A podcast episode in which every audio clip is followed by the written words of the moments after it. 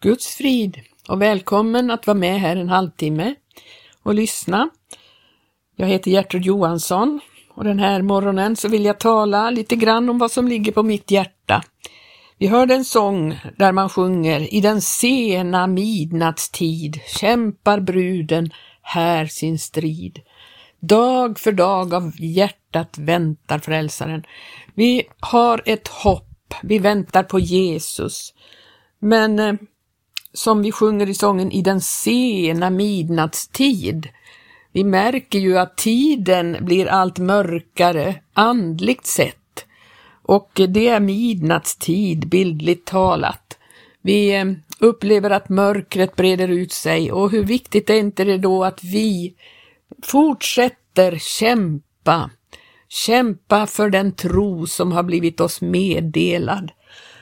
Jag tänkte att vi ska idag titta på eh, Timoterbreven. Paulus skriver till sin unge eh, eh, andlige son och medarbetare och han har förmaningar till honom och eh, skriver om en hel del vi kan lära oss om och av än idag. första brevet till Timoteus första kapitel så skriver han efter hälsningarna så skriver han i tredje versen, jag bjuder dig nu, så som när jag for åstad till Makedonien, att stanna kvar i Efesus och där förmana somliga att inte förkunna främmande läror. Han, han anbefaller honom verkligen att eh, förmana dem som han har omkring sig där. För vi ser genom hela brevet att kampen handlar om att bevara budskapet rent ifrån allt upptänkligt som kommer och angriper den rätta läran. För här handlar det om att förkunna, eh, att de inte skulle förkunna främmande läror. Och det handlade om fabler, det handlar om släktledningshistorier som vållade ordstrider och det handlar om eh, människor som talade fåfängligt tal. Och detta måste eh, Timoteus då ta itu med så att eh, de kunde liksom bevara sig från detta det handlar om att strida för den lära som han hade fått motta. Och sen skriver han många förmaningar till Timoteus om hur han ska förhålla sig till olika ting i församlingen. Vi kämpar med samma frågor idag. Det handlar om ett förhållningssätt till olika ting, till eh, och det ser vi då att eh, det handlar om att hur man ska förhålla sig i Guds hus. Om man tittar i, den, i det tredje kapitlets femtonde vers så skriver Paulus så här till eh, Timoteus. Jag vill nämligen, om jag likväl skulle dröja, att du ska veta hur man bör förhålla sig i Guds hus, som ju är den levande Gudens församling sanningens stödjepelare och grundfäste.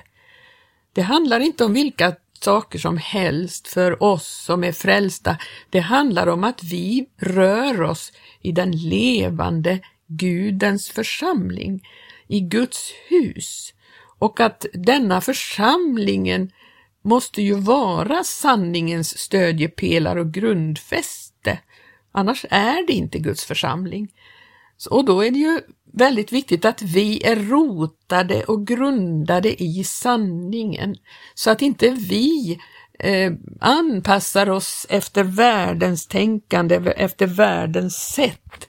Nej, här måste vi ju vara angelägna om att förkunna Guds ord i alla frågor så att inte sanningen blir eh, underminerad utav världens, världens olika tankar som kommer i de olika frågorna. Det är jätteviktigt att vi förstår vad vi rör oss med. Här är det frågan om en, eh, att bevara vad Gud har gett oss, för Guds ord förändras inte. Guds ord är detsamma. Gud har inte ändrat sig i olika frågor. Nej, Gud är densamme och han förmanar då sin unge medarbetare att, att eh, verkligen se till att förbli i den läran. Han skriver i fjärde kapitlet så här att anden säger uttryckligen att i kommande tider somliga ska avfalla från tron och hålla sig till villoandar och till onda andars läror. Och så ska ske genom lögnpredikanters skrymteri och så vidare. Här ser vi verkligen, det, det är frågan om något väldigt viktigt. Anden säger uttryckligen detta. Och därför så måste vi förstå att vi måste hålla oss till Guds ord. I sjätte versen där så säger han så här om du framlägger detta för bröderna så bevisar du dig såsom en god Kristi Jesu tjänare, då du ju hämtar din näring av trons och den goda lärans ord, den lära som du troget har efterföljt. Sen skriver han om att det finns oandliga kärringfabler och så vidare, men nej, öva dig istället själv i Guds fruktan. Och i åttonde versen så står det lekamlig övning gagnar till lite, men Guds fruktan gagnar till allt. Den har med sig löfte om liv både för denna tiden och för den tillkommande. Här handlar det inte om att vi kämpar för någonting som bara handlar om den här tiden. Nej, vi kämpar för någonting som är mycket viktigare, mycket större. Och, och då är det så viktigt att vi har Guds fruktan, att vi fruktar Gud så att vi bryr oss om vad Gud har sagt i sitt ord. Det är så oerhört viktigt, annars kommer vi alldeles fel om vi tror att vi, att vi, eh, vi kan göra lite som vi tycker. Nej, här finns det en lära i Guds ord som vi måste hålla oss till. det här Guds fruktan gagnar till allt. Den har med sig löfte om liv, både för denna tiden och för den tillkommande. Detta är ett fast ord och i allo värt att mottagas. Ja, därför arbetar och kämpar vi då vi nu har satt vårt hopp till den levande guden, honom som är alla människors frälsare, först och främst deras som tro. Så ska du bjuda och undervisa, säger han till Timoteus. Och låt ingen förakta dig för din ungdoms skull, fast mer må du för dem som tro bli ett föredöme i tal och i vandel, i kärlek, i tro och i renhet och var nitisk i att föreläsa skriften och i att förmana och undervisa till dess jag kommer.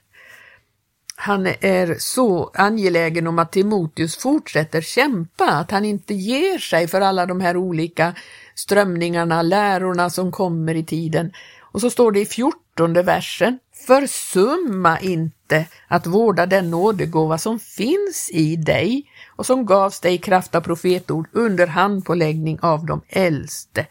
Tänk på detta, lev i detta så att din förkovran blir uppenbar för alla och ha akt på dig själv och på din undervisning och håll stadigt ut därmed.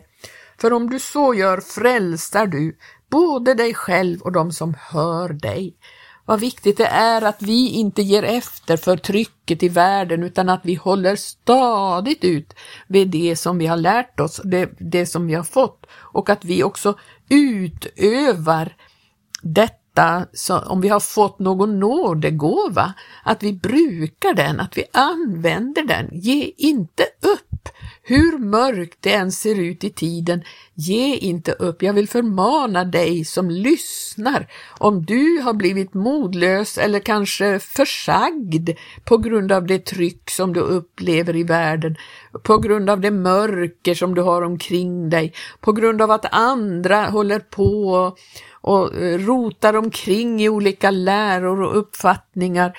Nej, Håll stadigt ut med den uppgift som du har fått. Det är så viktigt att vi fortsätter kämpa så att ljuset fortfarande har en, eh, ett fäste. För att det är ju det det handlar om. Ljuset måste ha ett fäste. En, församlingen är är en sanningens stödjepelare och grundfäste.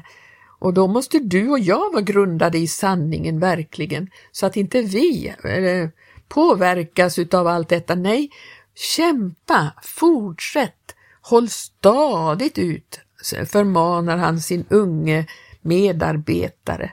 Och så ska vi se i fortsättningen här i brevet, han eh, talar om hur man ska förhålla sig till äldre och yngre, till kvinnor och, och, och, och så vidare.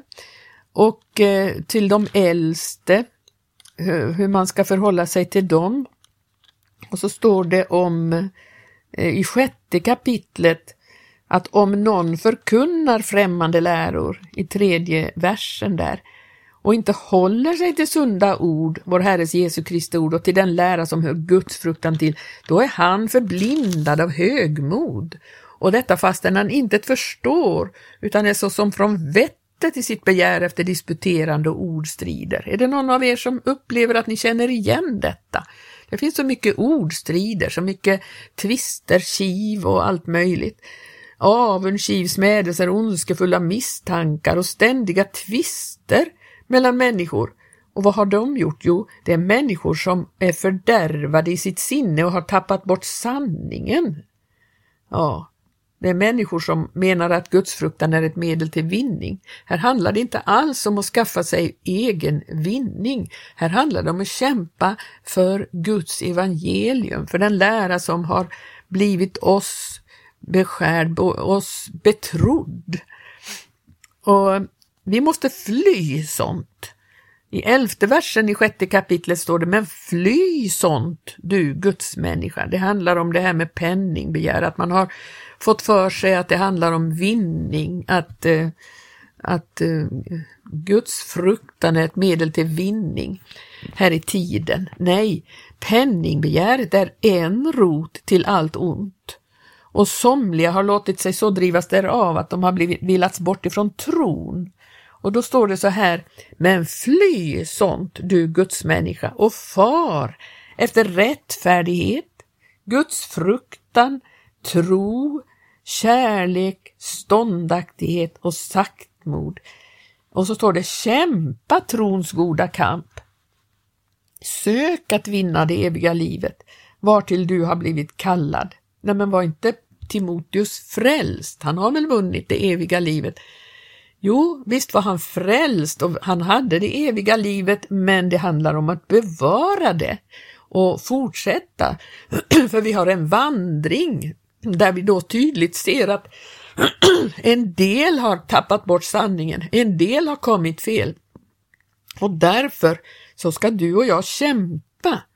Kämpa trons goda kamp, sök att vinna det eviga livet, vartill du har blivit kallad. Du som och inför många vittnen har avlagt den goda bekännelsen. och så står det i tjugonde versen i det, eh, i det första brevet. O Timoteus, bevara vad som har blivit dig betrott och vänd dig bort ifrån de oandliga tomma ord och gensägelser som kommer från den falskeligen så kallade kunskapen, vilken några föregiva sig äga, varför de och har farit vilse i fråga om tron. Här är det frågan om att du och jag får inte fara vilse i fråga om tron. Vi får inte eh, lyssna ens på de här oandliga tomma orden och gensägelserna som en del kommer med då i den här mörka tiden. Här handlar det verkligen om att vara trogen, att kämpa, att inte ge upp, att fortsätta hålla fast vid det som vi har fått, det ord och den lära vi har fått. Det är ett profetiskt ord som vi har. Det är frågan om att ordet lyser i mörkret. Ordet, alltså den levande Gudens församling är ju en stad på berget. För det första är den byggd på berget, den fasta klippan som är Kristus, som är ordet. Och staden som står där på berget är ju uttrycket för eh, det som har blivit uppbyggt på det här berget, alltså på den grunden. Och då blir det en stad som lyser och som blir synlig för alla i den här tiden en stad på berget och ett ljus, ett ljus i mörkret. Det är vi som har tagit emot budskapet som är ljus i den här tiden. Och vad viktigt att vi bevarar det ljuset och att vi inte sätter ljuset under skäppan. Att vi eh, Eh, döljer vissa saker för att de kanske blir till anstöt eller att vi är rädda för att hävda saker ibland i olika sammanhang därför att det kanske blir en stötesten för somliga. Och så, det, om vi gör så, det innebär att vi sätter ljuset under skeppan eller under bänken, som det står på ett annat ställe. Nej, det ska ju stå på ljusstaken, det ska lysa. Vi måste våga hävda eh, den uppfattning vi har fått i alla lägen, i alla tider och alla eh, olika slags mörker.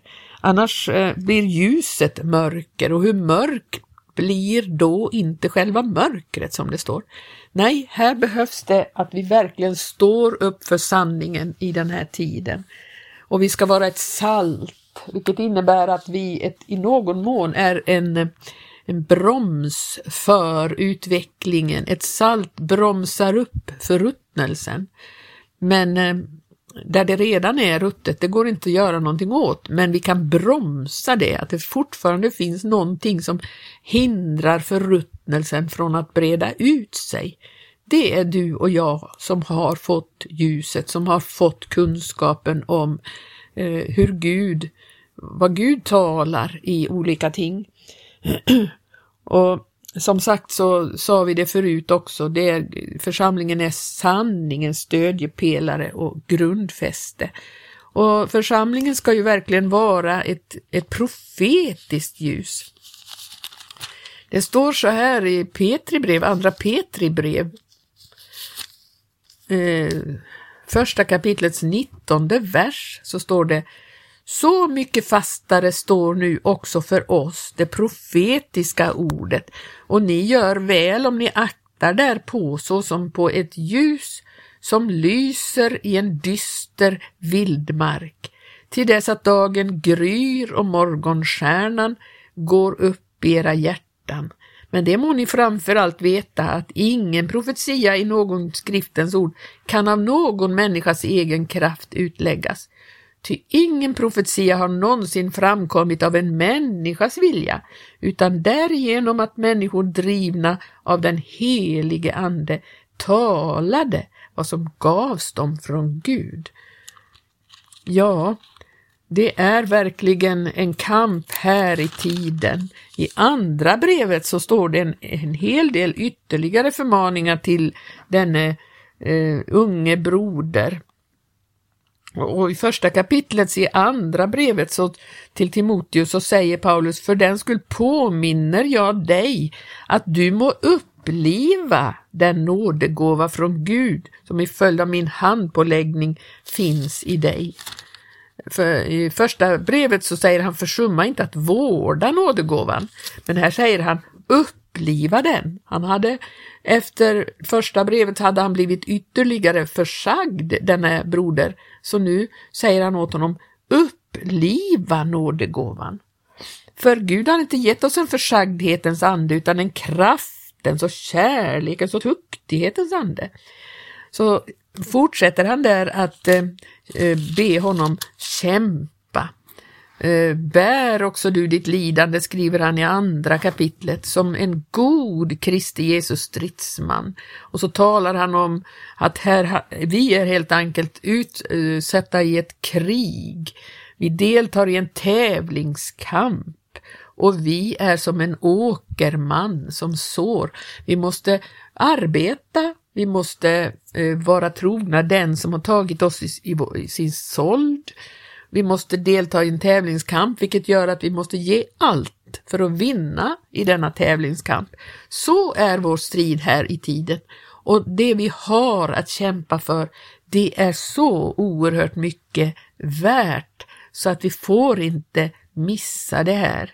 Vi ska titta vidare nästa gång på vad, vad Timoteus hade att kämpa med. Men eh, vi måste sträva med all flit som det står i Andra Timoteusbrevet 2 och 15. Sträva med all flit efter att själv kunna träda fram inför Gud såsom en som håller provet. En arbetare som inte behöver blygas utan rätt förvaltar sanningens ord. Och det handlar om att undfly visst prat, och som det står där. Det finns sådana som med sitt tal låter eh, gör att det blir som ett kräftsår som fräter omkring sig.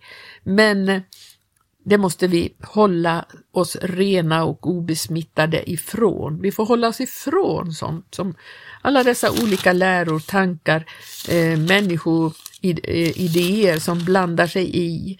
Hela de här breven visar att det är det det handlar om, att bevara ordet rent. Bevara, säger, säger ju Paulus i, i första Timotebrevet 20. Vi läser den versen en gång till. Bevara vad som har blivit dig betrott och vänd dig bort ifrån. Och så skriver han vad han ska vända sig bort ifrån. Det finns saker vi behöver bevara och annat måste vi vända oss bort bort ifrån. Det är kampen idag och jag vill uppmana dig som har lyssnat här, ge inte upp. Det är så mycket värt det vi har att vänta på, för vi väntar på Jesus. Eh, dag för dag väntar vi Jesus tillbaka. Tänk vilken seger när vi får eh, uppleva den dagen att han kommer och hämtar oss hem. Gud välsigne dig som har lyssnat här att fortsätta kampen och inte ge upp i den här tiden. Amen.